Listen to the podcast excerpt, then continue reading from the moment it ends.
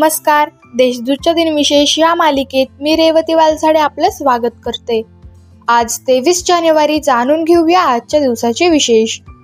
चला मग आजच्या दिवसाची सुरुवात करूया सुंदर विचाराने. स्वप्न पूर्ण करण्यासाठी आपणास आधी स्वप्न पहावे लागते.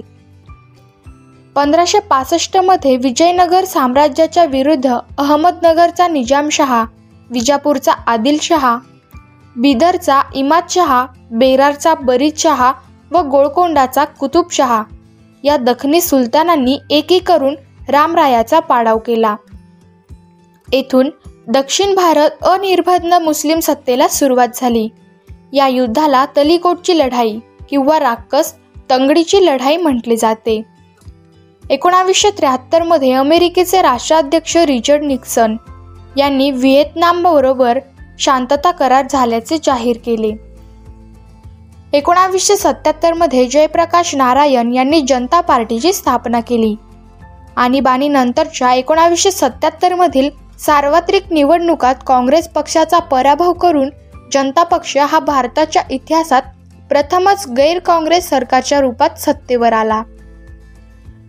आता पाहू कोणत्या चर्चित चेहऱ्यांचा आज जन्म झाला. आझाद हिंद फौजची स्थापना करणारे नेताजी सुभाषचंद्र बोस यांचा अठराशे सत्त्याण्णवमध्ये जन्म झाला. तुम मुझे खून दो मैं तुम्हें आझादी दूंगा असे आवाहन त्यांनी देशवासियांना केले होते. उद्योगपती जमनलाल बजाज यांचे चिरंजीव कमलनयन बजाज यांचा एकोणावीसशे पंधरामध्ये जन्म झाला. प्रसिद्ध उद्योगपती जमनलाल बजाज यांचे ज्येष्ठ पुत्र होते. लेखक शब्दकोशकार व अनुवादक श्रीपाद रघुनाथ जोशी. यांचा एकोणावीसशे वीसमध्ये जन्म झाला. त्यांनी महात्मा गांधीच्या नेतृत्वाखाली झालेल्या भारतीय स्वातंत्र्य चळवळीत भाग घेतला.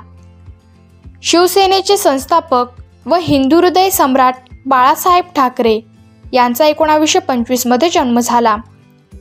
एकोणावीस जून एकोणावीसशे सहासष्ट रोजी त्यांनी शिवसेनेची स्थापना केली.